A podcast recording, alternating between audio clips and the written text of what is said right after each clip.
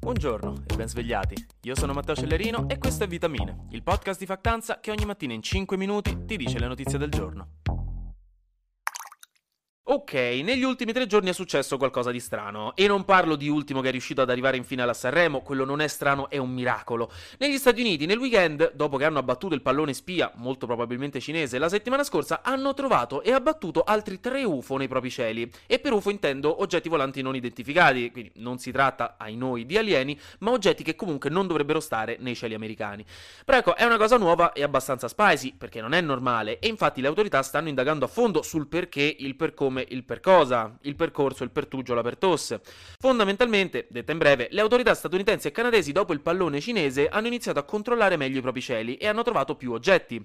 E voi vi chiederete, ma perché escono fuori ora tutte queste cose? Non stavano controllando i cieli prima? Non ce li hanno i radar? Sì, ma controllare i cieli è una cosa molto estensiva e complessa e fino ad ora con i radar stavano cercando cose che si spostassero velocemente, tipo razzi o aerei che sono le cose più pericolose, non cose lente e stupide come dei palloni aerostatici.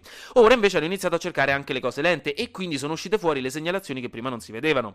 Detto questo, il primo nuovo oggetto è stato abbattuto sopra l'Alaska, il secondo sopra il Canada ed era ad un'altitudine tale che lo rendeva pericoloso per i voli di linea, mentre il terzo sopra il lago Huron in Michigan.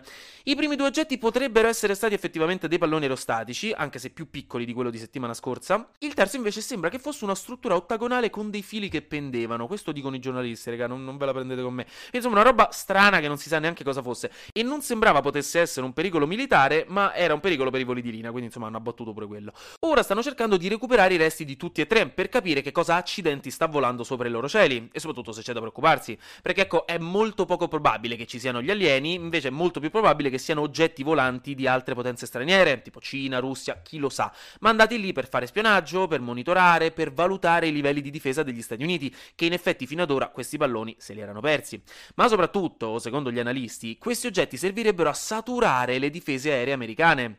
Perché è la tipica situazione in cui la risposta costa molto di più dell'azione iniziale, come quando voi controbattete a papà e fate sgravare una situazione che poteva tranquillamente risolversi con una semplice ramanzina. Cioè, quegli oggetti sono semplici da mandare in aria, però per essere abbattuti gli Stati Uniti devono lanciare dei missili che costano mezzo milione di dollari e scomodare l'aviazione e utilizzare molte risorse per concentrarsi su una cosa alla fine insulsa, un pallone aerostatico, che però comunque non può restare lì nei suoi cieli. Così si affaticano i meccanismi di sorveglianza militare. Quindi potrebbe trattarsi, sempre secondo gli analisti, anche di una strategia della stessa Cina, eventualmente, per sondare il terreno e capire in che modo prepararsi per quando le tensioni su Taiwan saliranno, perché comunque lo sappiamo, saliranno prima o poi, insomma, poco ma sicuro.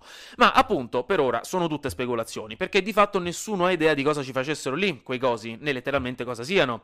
Mi eccita il fatto che finalmente sta succedendo qualcosa di nuovo, che non sia una proposta di legge o l'ennesima notizia climatica che ci fa gelare il sangue nelle vene? Assolutamente sì. Spero sotto sotto che siano alieni? Ovviamente sì. Sono comunque spaventato dall'idea che qualsiasi sia la risposta non sarà un buon segnale per il prossimo breve periodo? Puoi contarci, baby. Ma torniamo a noi, con i piedi per terra e lo sguardo rivolto alle stelle, perché Sanremo è finito, come il mio potenziale per restare sveglio fino alle 3 a guardare qualcosa per i prossimi tre mesi. Ha vinto Mengoni, come già era chiaro fin dalla prima puntata, ultimo non è arrivato ultimo e questa è la cosa più inspiegabile da quando ho visto Donny Darko, Rosa Chemical ha quasi fatto lasciare Fedez e Chiara Ferragni e ho adorato dal primo all'ultimo secondo di tutto quel teatrino, potete giurarci, il mio Fantasarremo è stato vergognoso ma d'altronde ognuno ha quello che si merita, e ora rimaniamo con le polemiche post-partum, perché comunque di polemiche ce ne sono state, specialmente arrivate dalla destra. E in mezzo c'è sempre Fedez, che se non litiga con il Kodakons e non viene costretto a dormire sul divano dalla moglie, poverino, si deve beccare anche la rabbia degli esponenti di Fratelli d'Italia per il pezzo che ha cantato mercoledì, per il Giorgia legalizza la di venerdì e per il bacio con Rosa Chemical, per cui ribadisco urlo, di sabato. Molti membri di Fratelli d'Italia hanno infatti criticato apertamente la cosiddetta deriva ideologica del festival e il fatto che siano state permesse tutte queste cose da poco di buono, da screanzati, non da ragazzi a modo, al Festival della canzone italiana. E addirittura hanno fatto riferimento a un cambio di vertici nella RAI, perché la RAI gestisce Sanremo e le figure chiave della RAI sono scelte anche a livello politico, quindi ci sono state delle minacce a cambiare i dirigenti RAI perché a Fratelli d'Italia non è piaciuto quello che è stato mostrato al Festival di Sanremo. E questa cosa ha portato molte polemiche, in realtà un po' da tutti e soprattutto dall'opposizione e alcuni commenti in effetti anche non troppo spaventati da alcuni dei diretti interessati alla RAI, che sanno che non possono avere la responsabilità di tutto quello che fanno tutti gli artisti in tutti i programmi RAI, considerando che nella maggior parte dei casi la RAI non ne sa nulla in anticipo, come nel caso di Fedez. E intanto anche Amadeus ricorda che se la destra decide davvero di far cambiare i dirigenti, cosa che forse succederà, però non si sa quando, non si sa se o quando, staremo a vedere, Forse anche lui non ci sarà più come conduttore, lo ha detto in conferenza stampa, quindi io indico ufficialmente una petizione per avere Rihanna come prossima conduttrice, perché la amano tutti, è americana, quindi che gli frega della politica nostra, non capirebbe neanche l'italiano, sarebbe solo lì a essere la diva che è, non ci sarebbero polemiche, magari ci tira fuori pure un paio di canzoni, vinciamo tutti. E finiamo con le... Flash News. Parlando di Rihanna, stanotte c'è stato il Super Bowl e Rihanna ha cantato durante lo show di metà partita e tra l'altro ha cantato incinta. E la partita l'hanno vinta i Kansas City Chiefs contro i Philadelphia Eagles con un calcio piazzato a 8 secondi dalla fine. Berlusconi, zio Silvio, per la coalizione di governo sta diventando sempre più quel prozio che con gli ospiti a casa non volete che apra bocca e quindi lo fate mangiare in continuazione così sta buono, perché sennò altrimenti mette in imbarazzo un po' tutti.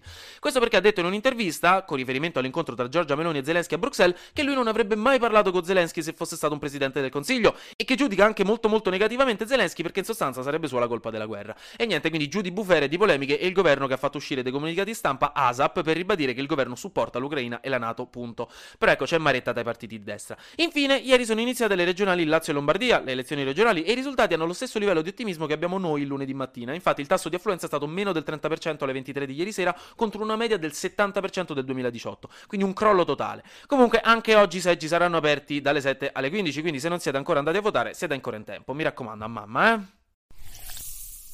Anche oggi grazie per aver ascoltato Vitamine. Noi ci sentiamo domani, perché sarà successo di sicuro qualcosa di nuovo e io avrò ancora qualcos'altro da dirvi. Buona giornata e buon lunedì.